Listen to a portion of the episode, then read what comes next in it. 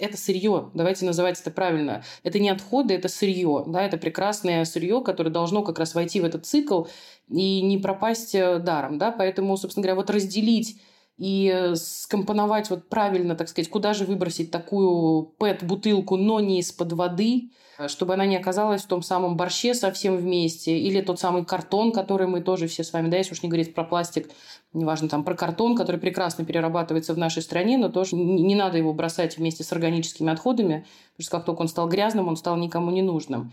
Вот, поэтому для меня, наверное, первая ступень, как помочь развитию истории рециклинга, это, конечно же, раздельный сбор отходов.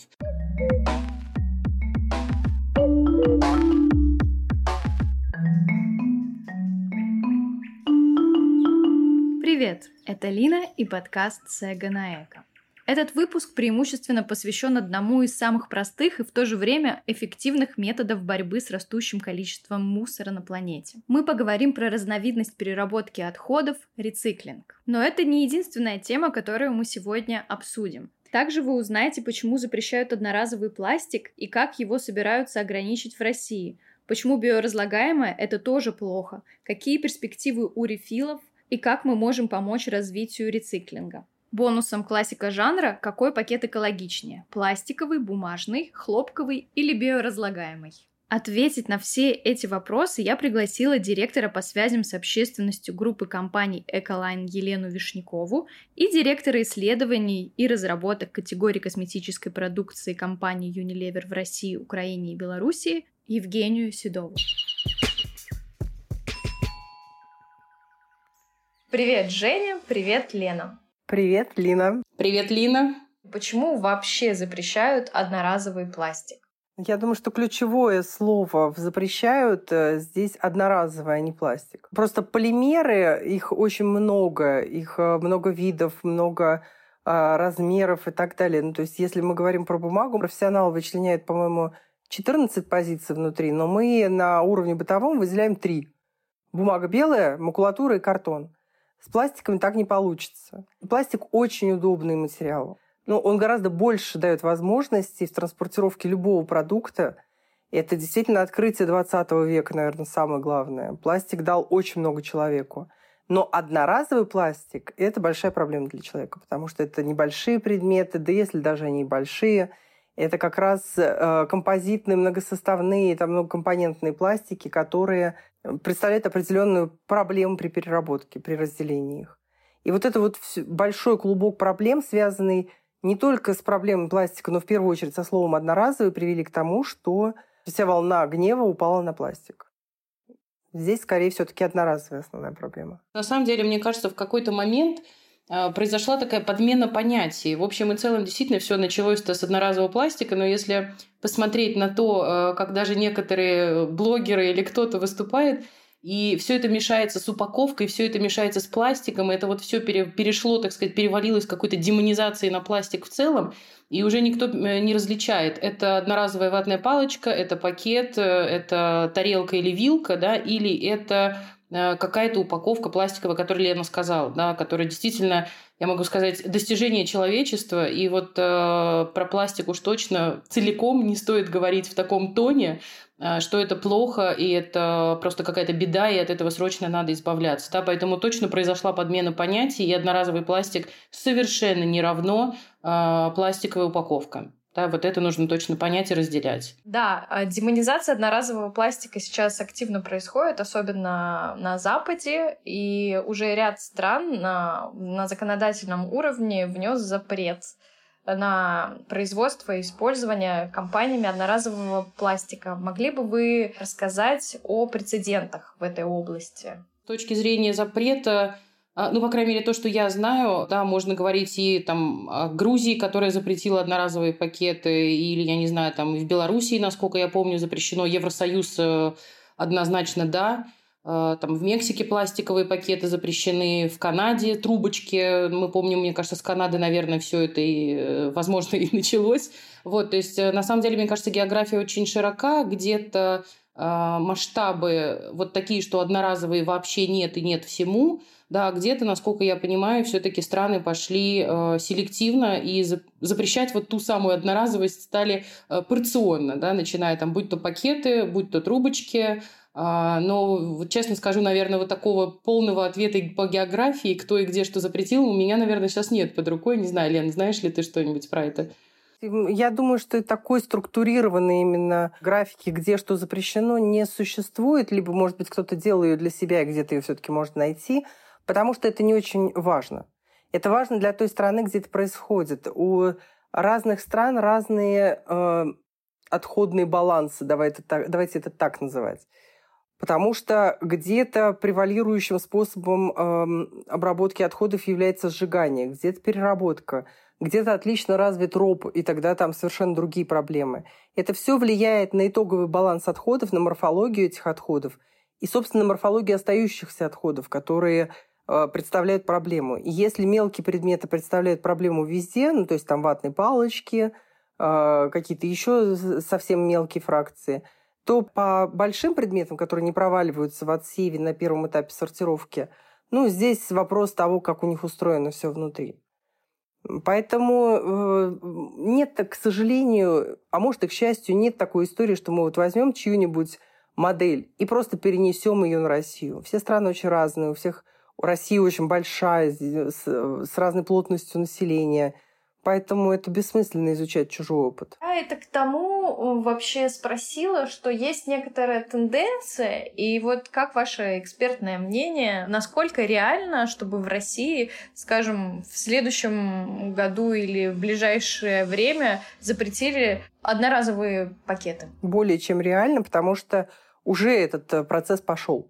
У нас есть 28 предметов, которые... Ну, 28 наименований, это я люблю называть 28 предметов, как 10 негритят, 28 а, наименований, которые внесли под запрет. И вот туда как раз входят эти ватные палочки, значит, одноразовая посуда без детализации, какая именно, и так далее. И здесь вопрос того, что будет альтернативой. Ну, то есть э, нельзя просто взять и выкинуть это из баланса, и тогда ни у кого этого не будет. Ну, здесь скорее вопрос, какие будут меры стимулирования по развитию многоразовых э, альтернатив либо, что ближе мне, ну, как бы вот я работаю в эколайне, да, я работаю в отрасли по обращению с отходами. Мы находимся на третьей ступени развития методов обращения с отходами. На первом месте у нас не образование отходов, на втором многоразовые альтернативы, а на третьем раздельный сбор и переработка. Вот мы там. Для меня категорически важно, и для нашей компании, для того, чтобы мы нормально работали, нормально сортировали, чтобы материалы в тех же э, полимерных предметах упаковочных – были систематизированы, и э, номенклатура была единой. То есть, например, если есть одноразовые пакеты, то они все сделаны, например, из ПНД, либо из ПВД. Ни, э, никаких э, композитных материалов. Вот такое решение вполне нас устроит. Это очень важно, потому что когда мы получаем идентичные на вид пакеты, а они действительно одинаковые, это пакет майка, который вы получаете в супермаркете. В большом супермаркете вы получили пакет из ПНД, а на рынке вам дали бесплатный пакет, который сделан из композитов, то есть смеси пластиков.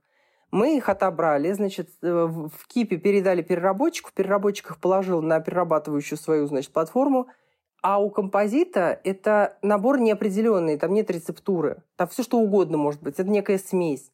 И она имеет разную температуру плавления. И там, где ПНД начинает плавиться, композит вспыхивает и загорается. В лучшем случае пострадает вся партия сырья, а в худшем может быть пожар. Ну, то есть это просто опасно, и переработчик, который вложил огромные деньги в свою работу, в свое оборудование, он не будет этим рисковать просто для того, чтобы вот забрать все пакеты, которые образовались. Поэтому с позиции вот непосредственно нашей вот этой маленькой работы по обращению с отходами нам важно, чтобы приходящий товар был сделан из одного вида пластика, из одного вида бумаги, чтобы там как можно меньше было примесей, дополнений и так далее. Чисто, конкретно чистый пластик. Вот. А с позиции более крупной задачи управления, управления отходами, да, мы обращаемся, есть что-то понятие управления отходами. Будет здорово, если вместе с отказом от одноразовых пакетов будет какая-то стимуляция использования многоразовых сумок. Чтобы люди просто не страдали без этих пакетов. И все. И при этом, мне кажется, стимулирование вполне у нас развито. В магазинах они висят, это модно. Э, девчонки молодые ходят там не с кожными сумками, а с этими самыми эко-шоперами. Ну, это здорово. Но при этом э, углеродный след от создания авоськи из ткани гораздо больше. Ваш любимый вопрос а, подъехал. Это мой любимый вопрос. Я люблю эту статью про то, что шоперы это ужасно, в отличие от пакетов. Надо считать встречный экослед.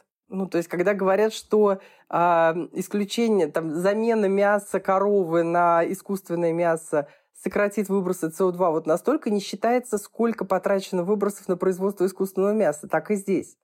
То есть если одна э, сумка окупается за 200 там, тысяч, по-моему, походов в магазин, было написано в этой статье, а, то какой след остается от тех пакетов, которые ну, пусть там сколько раз мы ходим в магазин, ну, пусть за сто раз в магазин, сколько э, следов оставит этот пакет. Гораздо больше, я вас уверяю.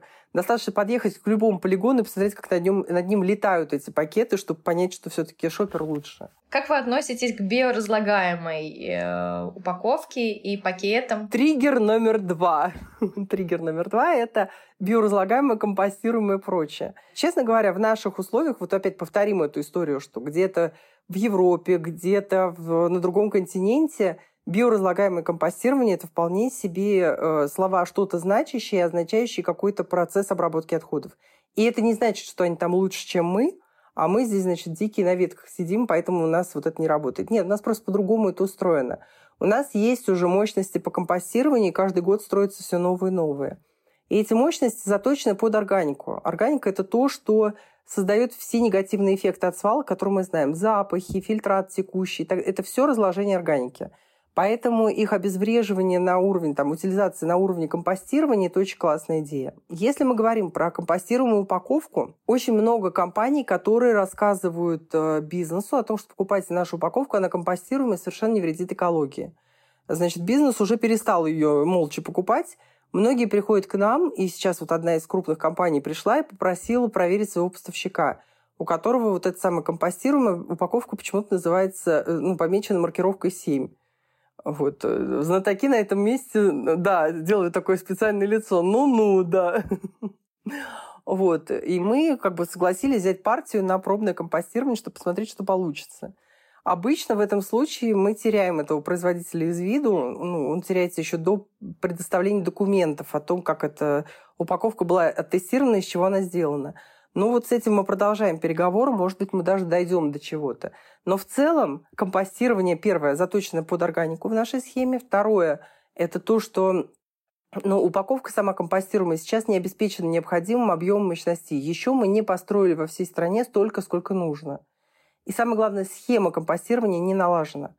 Поэтому это, знаете, как э, в, в джунглях кому-нибудь дать э, телефон с, с выходом в интернет. Жаль, что нет интернета, а так хорошая штука. Вот. С биоразлагаемым, с этими присадками, которые позволяют распадаться полимерам гораздо быстрее, чем это заложено в их природе, еще хуже, потому что, по сути, вы получаете пакет, который довольно часто нельзя даже повторно использовать. Вот вы его принесли из магазина, а он завтра развалился. Вы не можете его еще раз э, использовать. Вы получили э, куски пластика. Из, э, с помощью биоразлагаемых вот этих вот присадок очень хорошо получается микропластик, гораздо быстрее. И самое главное, это не утилизация. Мы не получаем новый продукт, мы получаем разорванный пакет. Ну, то есть это все такая история, как бы самоуспокоительная, но мне кажется, усилиями очень многих людей в последние годы это перестало быть таким мифом, который всех успокаивает, и перестало поступать к нам. А при этом заметьте, что биоразлагаемый пакет может на переработке иметь тоже особенности. Вот эта самая присадка может повредить переработке партии обычных пакетов и опять же все испортить. Поэтому только сокращение номенклатуры, унификация, и пусть это будет честный пластик, пусть это будет дорогой пакет, дорогой для пользователя, чтобы он думал, прежде чем его купить, сделанный из понятного, единственного используемого в этом наименовании пластика, поддающегося переработке. Это решит проблему. Вот давайте составим рейтинг пакетов. В конкурсе участвуют пакет э, из хорошего пластика, дорогого. Холщовая сумка, она же авоська, хлопковая. Бумажный пакет и пакет из биоразлагаемого пластика. Давайте составим рейтинг, начиная от э, самого экологичного пакета, по вашему мнению, до самого небережного пакета. Ну, я бы на первое место, конечно же, поставила холчевую сумку, ну, любую многоразовую сумку, потому что многоразовая всегда лучше одноразового.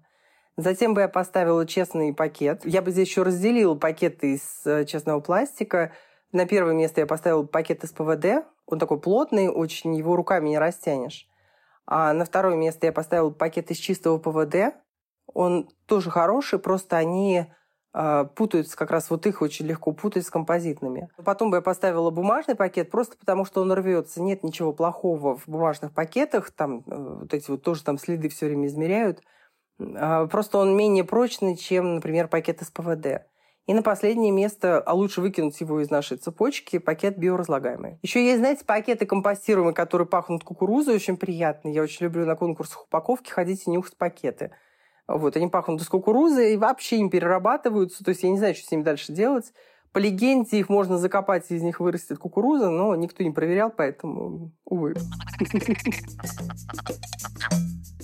Мой рейтинг абсолютно совпадает с Лениным, и мне кажется, я не знаю, будем мы сегодня затрагивать тему или нет, но вот эта история, конечно, биоразлагаемых пакетов, э, мне кажется, это начало эры того самого гринвошинга, который в свое время так хорошо, э, сильно шагнул, и, мне кажется, затуманил мозги очень многим людям.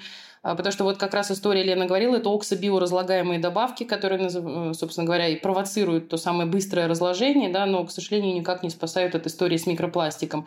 И многие компании, даже большие, я не хочу сказать, то есть, э, во-первых, мы всегда, когда говорим про гринвошинг, ни в кого не тыкаем пальцем, никогда не называем, Э, все-таки это не очень, мне кажется, этично. Но я думаю, мое вот личное мнение, что все-таки вот эта волна началась, началась она просто по незнанию. Я хочу добавить, что гринвошинговые модели, вот эти все компостируют, все, куда сверху, впереди представлено слово «эко», эко-стаканчик, эко-пакет и так далее, и так далее, это все обычно стоит дороже, процентов на 30. Поэтому, мне кажется, там осознанных использователей гринвошинга нет. В основном они все заблуждаются.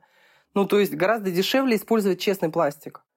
Но так хочется. Да, это маркетинг, они именно так и продают это, да.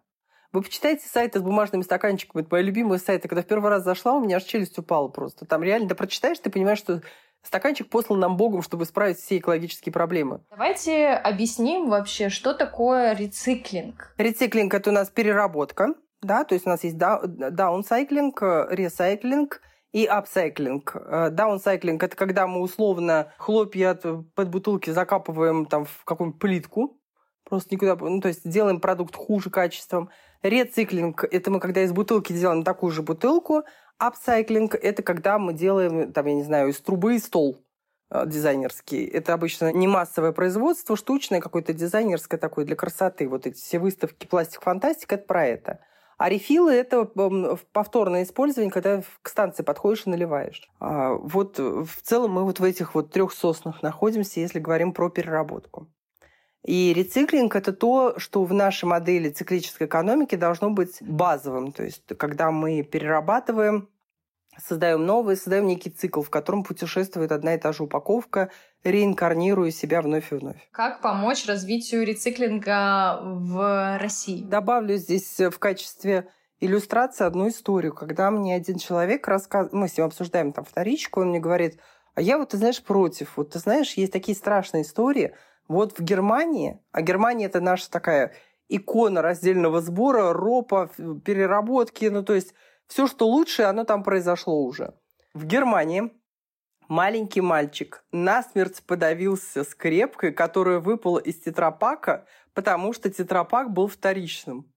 Я, честно говоря, растерялась, потому что, ну, как бы, э, понимая процесс переработки тетрапака, понятно, что там нет никаких скрепок. Вот эта бумага сама, которая находится на тетрапаке, она полностью размягчается, оно, там полимерный слой – либо алюминиевый полимерный слой, он заново делается, он не может быть, скорее всего, повторным. Ну, то есть это какая-то просто настолько городская легенда. Маленький мальчик, скрепка. То есть раньше там, я не знаю, нельзя пить сок из тетрапака, потому что там червяки внутри плавают, ты их не видишь. А теперь вот, значит, тетрапаки со вторичными скрепками. И это нужно все объяснять. Но при этом есть еще, поскольку у нас люди все разные, если бы мы были одинаковые, нам было бы проще, мы бы ответили на все вопросы и все. Но есть еще люди, которые планку ставят очень высоко, и это неплохо. Но они прям такие, в смысле вы передаете плиточникам это? Это не ресайклинг, это даунсайклинг, это плохо, плохо, вы должны все передавать на ресайклинг. Я вот в этом смысле предполагаю, что мы будем двигаться каким-то определенным темпом, и не ускоряться там, где не нужно этого делать, ну и не замедляться там, где тоже не нужно этого делать. Как вы думаете, от чего это пошло? Мне кажется, это связано с тем, что люди вообще ко всему вторичному относятся с некоторым пренебрежением, и как бы считается, что пластик теряет свои свойства, и, может быть, даже это также относится вот действительно ко всему вторичному у нас в сознании, там, не знаю, одежда секонд-хенд, например.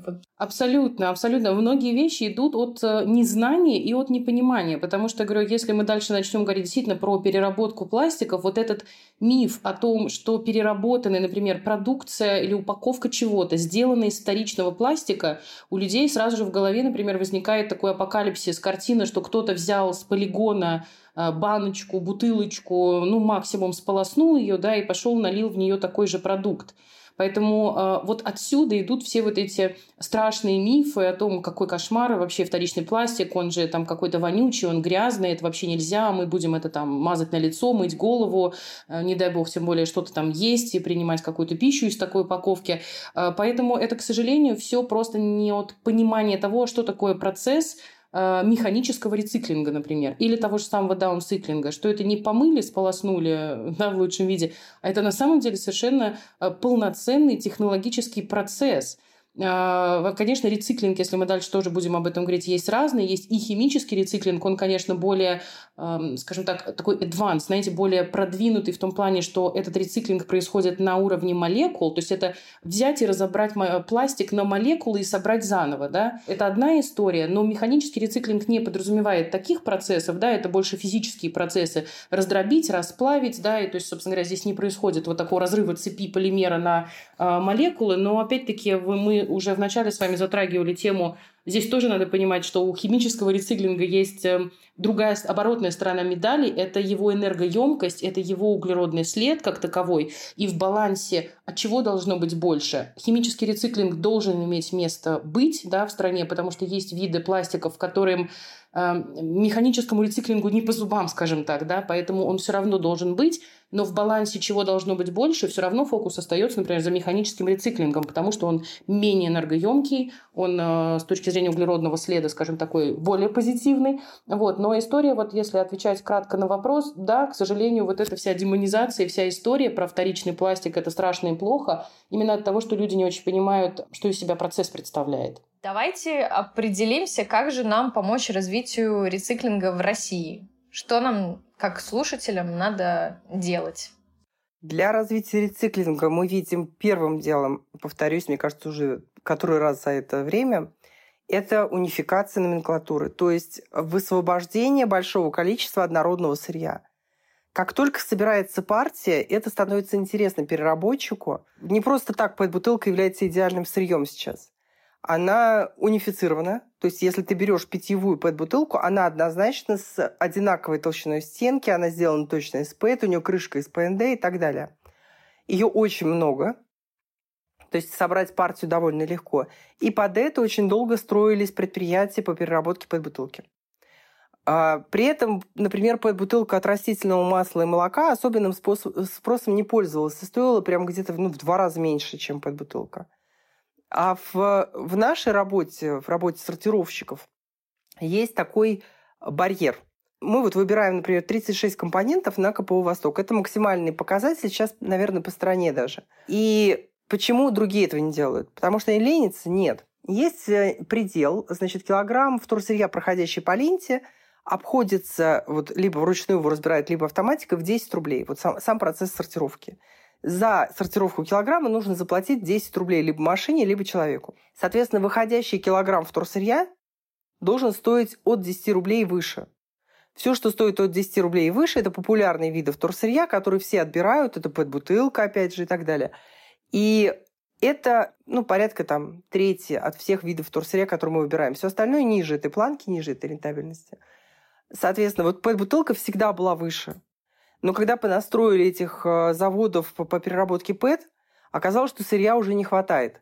И ПЭТ-бутылка от подсолнечного масла и от молока начала расти в цене, потому что нужно грузить эти мощности, которые появились. А они тоже сделаны все из ПЭТ, у них у всех одинаковая толщина, они просто загрязнены сильнее, нужно предпринять усилия, чтобы их отмыть. И они выросли. А химпэт, ну, то есть э, пэт-бутылка от шампуня, от чего-то еще, который мы сейчас выбираем, она все еще находится под этим пределом, потому что она бывает разная, там как бы переработчики к ней пока не привыкли и так далее. И вот чем сильнее мы будем сокращать номенклатуру, тем больше будет формироваться эта партия, больше и быстрее, потому что тут с полимерами еще сложно, ее нельзя долго держать, он начинает деградировать, впитывать запахи и так далее.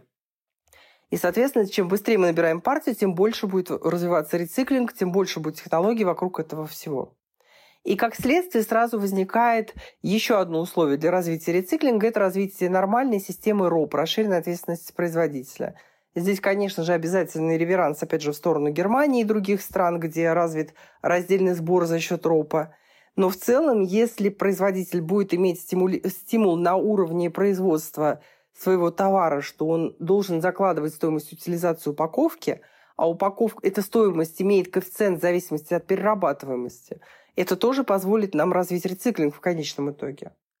Поэтому я вот такие два вида. Ну, я не повторяюсь про раздельный сбор, потому что очевидно, что это необходимо делать. С точки зрения не просто, наверное, производителя, да, который стоит на стороне все таки производственной, да, кто делает и кому этот вторичный как раз пластик и рециклинг тоже нужен, а, может быть, даже просто с позиции человека, который, да, ну, я думаю, что все таки наверное, чуть больше понимает, чем а, обычный слушатель. То есть я бы начала, наверное, с того, что а, первая какая-то такая базовая ступень – это тот самый пресловутый раздельный сбор отходов, да, который чтобы что-то переработать, да, а, это что-то нужно, в общем целом, разделить, да, и в удобоваримом хорошем виде предоставить э, переработчику. Потому что вот я говорю, очень люблю термин, как Лена называет этот борщ, да, эти смешанные отходы.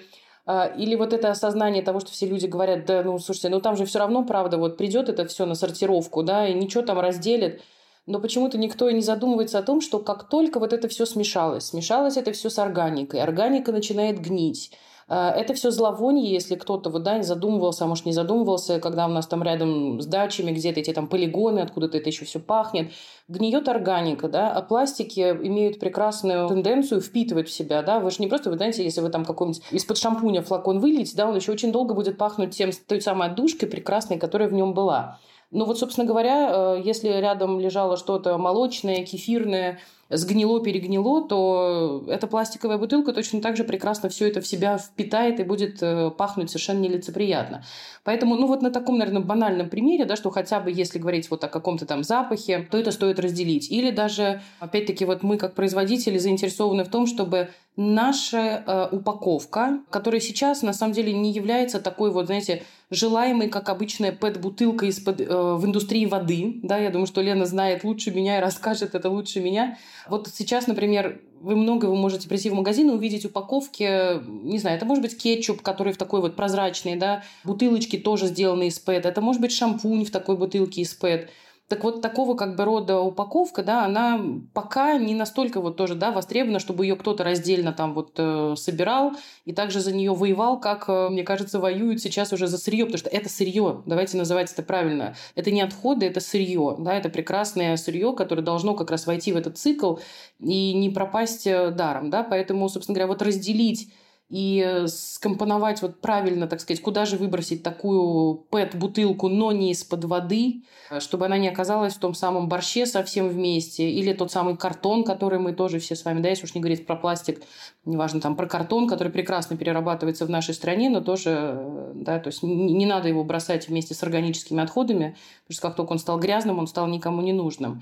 Вот, поэтому для меня, наверное, первая ступень, как помочь вот этой развитию истории рециклинга, это, конечно же, раздельный сбор отходов. Второе я бы выделила скорее, это действительно технологии, которые должны шагнуть, технологии переработки, да, а, и это уже, знаете, не совсем вот тот базовый принцип, что действительно вот, ну, что-то помыли, раздробили и сделали, да, из этого что-то. Вот чтобы это что-то вовлечь именно как рециклинг, чтобы из этой бутылки произошла и случилась такая же красивая, прекрасная бутылка новая, процесс должен быть достаточно высокотехнологичным и таким продвинутым да, с точки зрения удаления запахов, с точки зрения удаления примесей из этого пластика, потому что, да, конечно, я думаю, научить нашего потребителя к тому, что, как мы говорим, серое – это новое белое, да, потому что смешались цвета, и этот пластик уже не будет таким снежно-белым, он, он будет иметь какие-то там вкрапления. Это не так, скажем так, страшно, как, собственно говоря, действительно то, вот поставьте себя на место любого покупателя, который купил что-то, и явно, если человек почувствует от этого чего-то запах, вот этой неприятный, а он достаточно узнаваемый. Те люди, кто работают, кажется, со вторичкой и вообще, это, не знаю, там, связаны с э, раздельным сбором или с переработкой, знают и узнают издалека, знаете, вот этот вот эм, привкус, запах э, не очень хорошей э, вторички, да, он узнаваемый. Поэтому вот чтобы этого не было, процесс э, нужно, ну, апгрейдить, то, что мы говорим, да, а это стоит денег, это, собственно говоря, не бесплатная история,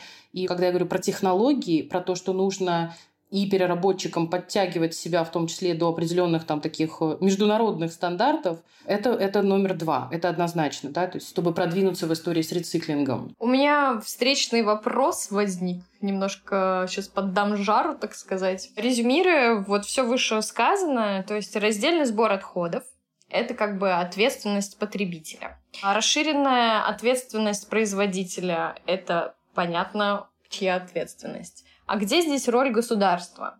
То есть что, по-вашему, должно делать государство, чтобы тоже развивать рециклинг в стране? Государство как раз развивает, ну, во-первых, сделать эту самую мусорную реформу, которая там можно критиковать, э, тот, ту форму раздельного сбора, которая сейчас существует, но у нас вчера не было раздельного сбора, а сейчас она есть. Раз. Второе. Расширенная ответственность производителя тоже делает государство обсуждая, и это очень длинный процесс, потому что слушают всех, а у всех разная абсолютно аргументация, какая форма должна быть, как это должно быть сделано. И это довольно долгая, длинная и сложная дискуссия. И это, и эта система как раз дело государства.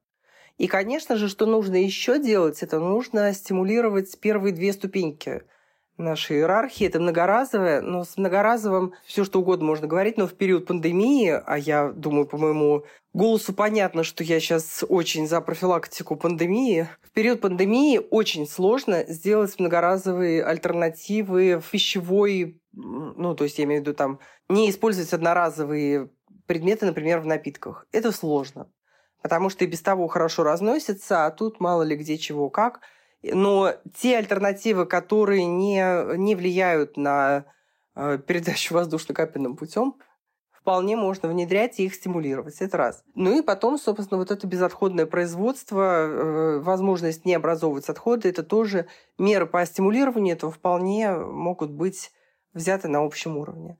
Но в целом, если говорить еще о роли государства, ну, слушайте, сейчас в рамках реформы строятся эти самые КПО, то есть там, где про сортировку ничего не знали, она там появляется.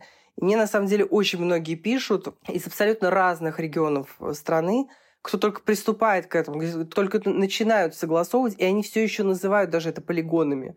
Мы строим полигон с сортировкой. Я говорю, не, ребят, вы строите сортировку, на которой будет полигон. То есть это абсолютный слом парадигмы, это совсем по-другому.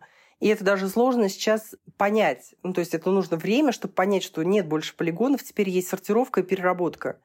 А какой-то небольшой хвост пойдет на полигон. Это новая парадигма, и это, конечно, заслуг государства. Это ни один частный бизнес бы не вытянул.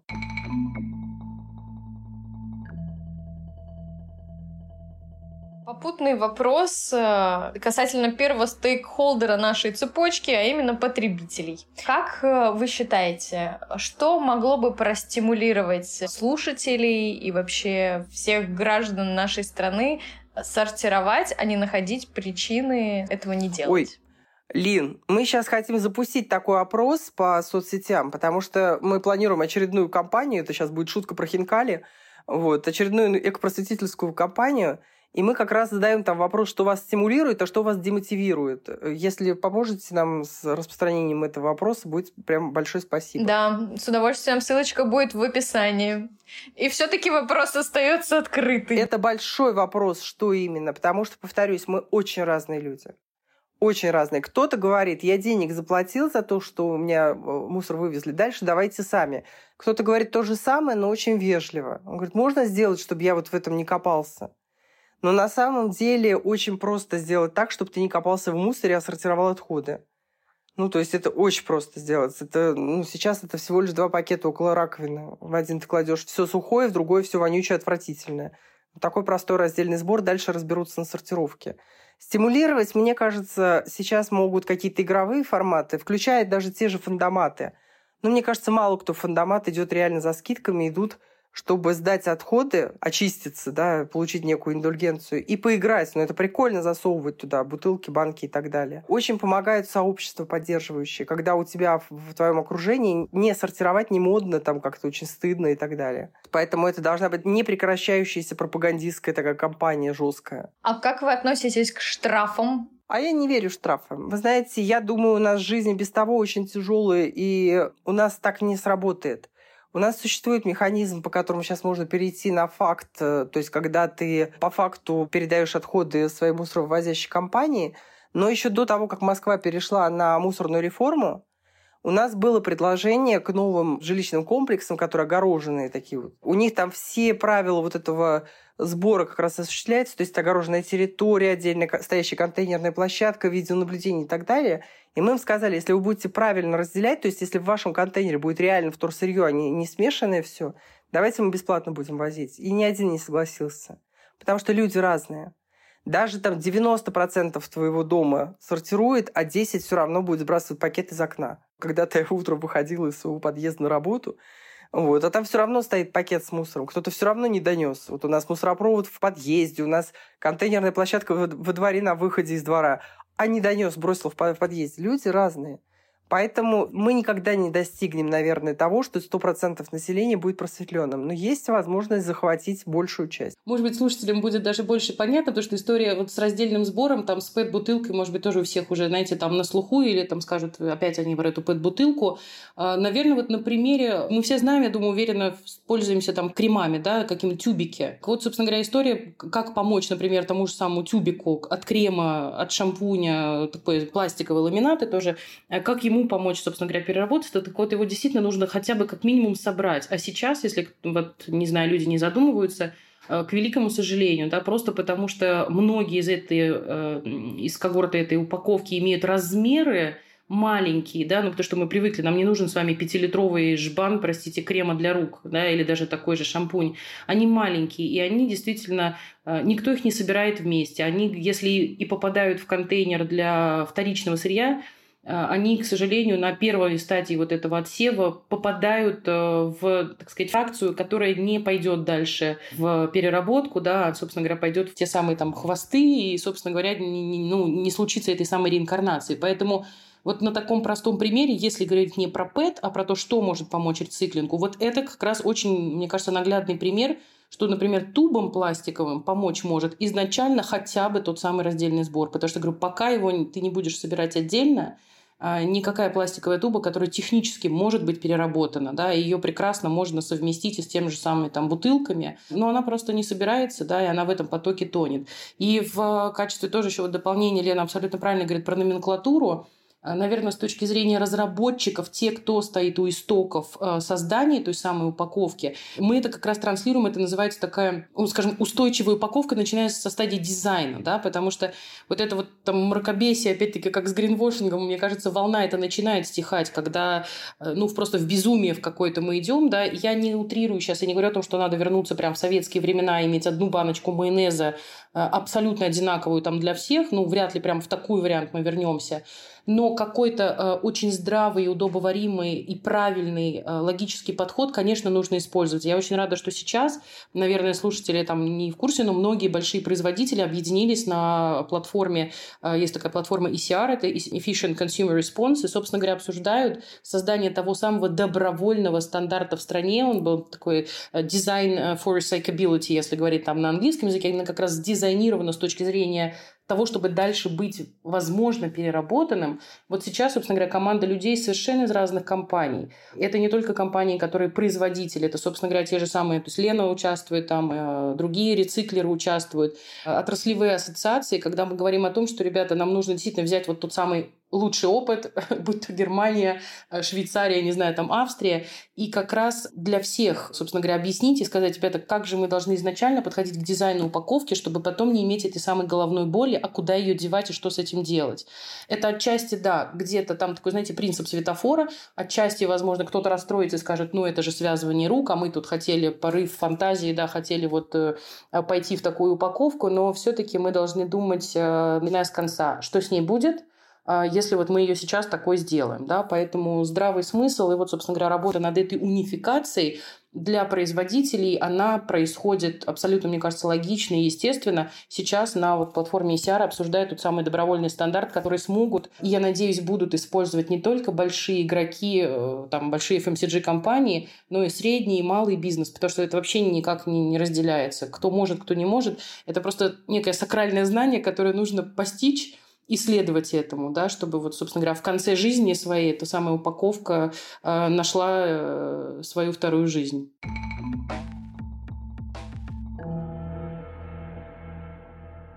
Давайте представим себе идеальный мир, в котором уже все люди сортируют, сдают на переработку, рециклинг в нашей стране развит, и вот, как Лена сказала, они находятся на третьей ступени, то есть, напоминаю, на первой это предотвращение отходов, на второй это повторное использование, а на третьей раздельный сбор и, соответственно, дальнейшая переработка. Вот мы сейчас поговорим про следующую ступень в идеальном мире, на которую мы перешли, на повторное использование или, другими словами, рефилинг. Как вы считаете, какие перспективы у этого направления в России? Точки зрения производителя, который как раз вот, знаете, в голове и крутит все эти возможности, пытается понять, а насколько-то, собственно говоря, потребителю нашему это вообще интересно. Могу сказать честно, то есть тренд есть, то есть тенденция и, собственно, вот этот вот такой, как мы говорим, social buzz, то есть движуха пошла. Мы наблюдаем на рынке все больше и больше совершенно в разных категориях товаров, да, продукции, что э, это набирает оборот. Не буду лукавить, я не скажу, что это прямо такой, знаете, с точки зрения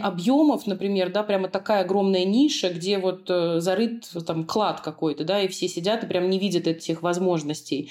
Тренд набирает только обороты. И вообще, конечно, надо сказать, вообще вся, вся эта история там повторного использования, это, это прекрасно, да, то есть это когда у тебя есть какая-то одна бутылка, возможно, пластиковая, возможно, она металлическая вообще, а можно она, я не знаю, для жидкого мыла, может, это керамическое у вас что-то и вы покупаете только вот те самые сменные блоки, потому что, ну, рефилы, потому что многие под рефилом понимают автоматически только лишь гибкую упаковку, некий дойпак, да, вот то, что мы называем такой вот э, с колпачком, откуда что-то там можно перелить, но рефил это не только это, да, то есть рефил может быть и у крема, на рынке тоже сейчас уже видели, опять не буду называть компании, но есть уже многие компании, которые, то есть, грубо говоря, есть баночка крема, у нее есть внешний и внутренний, да, вот такой корпус, а, то есть вот эта вот внутренняя часть, она может быть такой вот заменяемой. То есть вы один раз, э, например, купили и заплатили за более красивую оболочку, которую вам приятно каждый день видеть, да, а дальше вы платите меньше денег и покупаете только вот этот внутренний термосок и просто его туда вставляете. То есть это есть, это появляется, но если говорить про рефилы как э, дойпаки,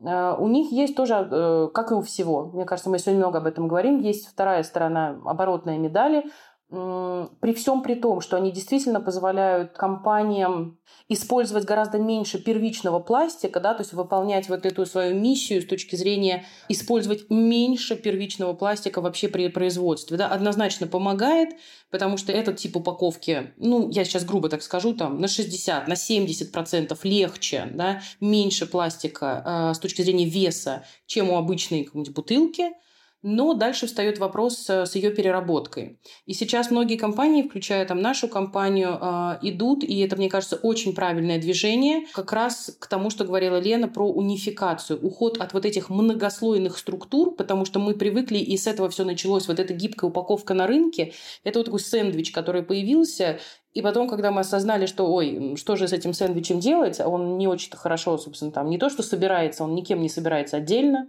да, о, так он еще и не очень хорошо разделяется, потому что там есть совершенно разные слои э, разных материалов. Да, и сейчас многие э, компании, как я говорю, включая нашу компанию, пошли в сторону мономатериальных структур мы это называем. Химическим языком выражаясь, это поле, допустим, олефиновые структуры. А, если более простым языком, то это такие а, материалы, это те пластики, у которых сродство друг к другу гораздо ближе, и они действительно уже не представляют из себя вот такой совершенно сэндвичи с разных-разных компонентов, которые нельзя разделить и переработать. То есть мы научились делать эту гибкую упаковку из того материала, который можно переработать. Уже многие компании подтвердили, спасибо тоже партнерам нашим, кто есть на рынке, рециклеры, которые проделали не просто тесты, а достаточно в большом масштабе и подтвердили, что это можно все переработать. И теперь, собственно говоря, мы пока уперлись, возможно, опять в вопрос, как же это разбирать, собирать отдельно, да, потому что мы говорили, это вот чтобы этот рециклинг случился, чтобы даже из этих там гибких рефилов, сделать вешалки, я не знаю, там все что угодно, вот чтобы этот даунциклинг хотя бы произошел, их тоже надо собрать как-то отдельно. А, ну, дойпаки совершенно неблагодарная в этом плане, мне кажется, история, потому что они легкие, их никто не хочет собирать отдельно, это дорого, да, представляете, вот воздух, да, это практически там воздух насобирать, сколько его нужно собирать и, собственно говоря, какими э, объемами, то есть чтобы это действительно, как Лена говорит, чтобы это была партия, да, чтобы это не то, что дергать машину постоянно рециклеру сегодня вот столько, а завтра вот столько, это должен быть какой-то ну, такой постоянный поток. Вот. Но я хочу сказать, что, наверное, производители это не должно останавливать и не должно свернуть нас всех вот с пути и повести опять по ложному и сказать, да ладно, слушайте, ну ничего пока еще не перерабатывается, давайте оставим все как есть. А, мне кажется, это совершенно неправильная точка зрения, поэтому рефилы как таковые, если говорить именно про дойпаки, про гибкую упаковку, а, должны иметь место быть. Есть уже решения технологические, как сделать так, чтобы они были пригодны к переработке.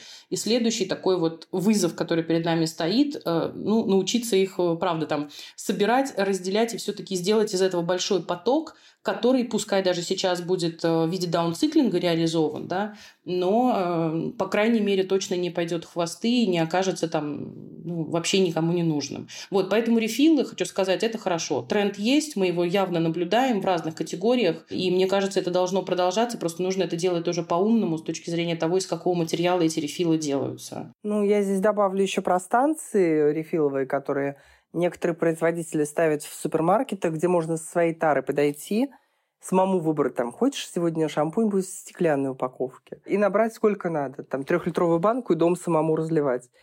Я не знаю, как это влияет на продукт. Мы все привыкли к запакованным продуктам. Я думаю, что это продуманная история со стороны производителя косметики, и можно этой схеме вполне доверять. И рефиловые станции – это же не только про шампуни. Есть еще, э, мы все знаем, как в Ашане стояли и где-то все еще стоят рефиловые станции с макаронами, с рисом и так далее. Ты сам решаешь, во что ты это насыпешь. Я однажды видела реально живого человека, который пришел с стеклянным банком. У него было с собой шесть стеклянных банок. Это тяжело. В которую он насыпал это все, значит, взвесил, вычел вес упаковки и пошел на кассу. И он домой, видимо, пришел, из сумки достал и прям поставил себе в шкафчик красивые стеклянные банки. Это тоже рефил, это э, исключение упаковки. Я об этом не сказала, но я могу вот точно, Лен, подтвердить. Первое, что стоит на, на первом месте у любого производителя, который это делает, это безопасность потребителей. То есть, собственно говоря, конечно, если мы говорим про какие-то там скоропортящиеся продукты, особенно сейчас э, в пандемию, когда у всех, говорю, у нас э, как красная тряпка для быка, и мы сказали, то есть нам хочется наоборот это, как говорю, в цинковый ящик уже запихнуть, только чтобы ты был уверен, что там точно никакая зараза не пройдет. Вот, э, конечно, в этой истории есть определенные опасения. Люди с... Э, ну, многие не очень доверяют этой истории именно с точки зрения гигиены.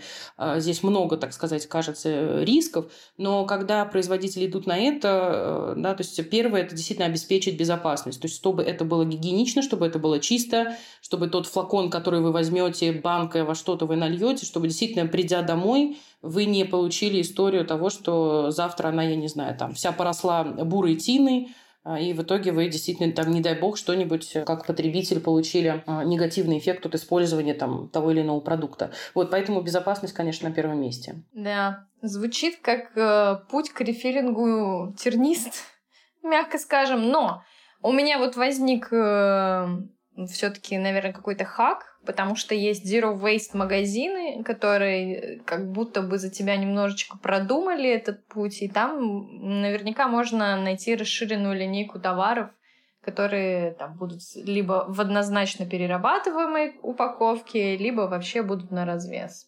На вторую ступень нам прийти будет довольно сложно, потому что все-таки основная часть одноразовых предметов находится в зоне доставки фастфуда и прочей еды на вынос. Мне вот коллега буквально только тут на днях эм, рассказала, поделилась.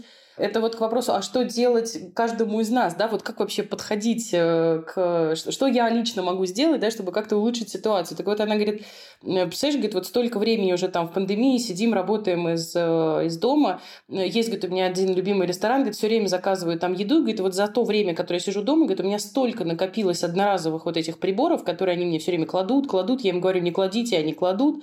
Она говорит, что я, например, говорит, там вот, аля, вчера не выдержала, говорит, взяла, говорит, собрала весь этот мешок и пришла им в ресторан и его вернула. То есть это вот, понимаете, к позиции активного человека, который сказал, ну, ну правда, ну что я с этим сделаю? Я их прошу вот не класть, мне они кладут. Во-первых, конечно, ну если серьезно говорить, э, прекрасно, когда тебя вообще при доставке спрашивают, нужны тебе эти приборы или нет, да, и ты имеешь возможность э, как минимум отказаться и сказать, ну точно, я собираюсь есть дома, и вот это уж точно совершенно не какой-то неосознанный, необдуманный, совершенно непонятный шаг. То есть, когда ты говоришь, правда, мне не надо, я буду есть дома, а тебе кладут одноразовые приборы. Но вот э, даже, знаете, я говорю, такой поступок человека, который сказал, ну, правда, я вот не знаю, я знаю, что они там не, не перерабатываются, вот что я с ними буду делать? Вот у меня целый мешок. Человек пришел, отдал это в ресторан, они, конечно, немножечко озадачились и как бы и улыбнулись, уж не знаю, что они потом с этим мешком сделали, продолжили там раздавать другим людям. Но это вот э, для меня очень хороший такой сигнал, что я говорю, есть много неравнодушных порядочных людей, которые, правда, такие говорят, ну что ж, я вот не выбрасывал все это время, пойду и верну тому, кто мне это все презентовал. Резюмируя все вышесказанное, способствовать системе рефилинга в России может ваша проактивная позиция.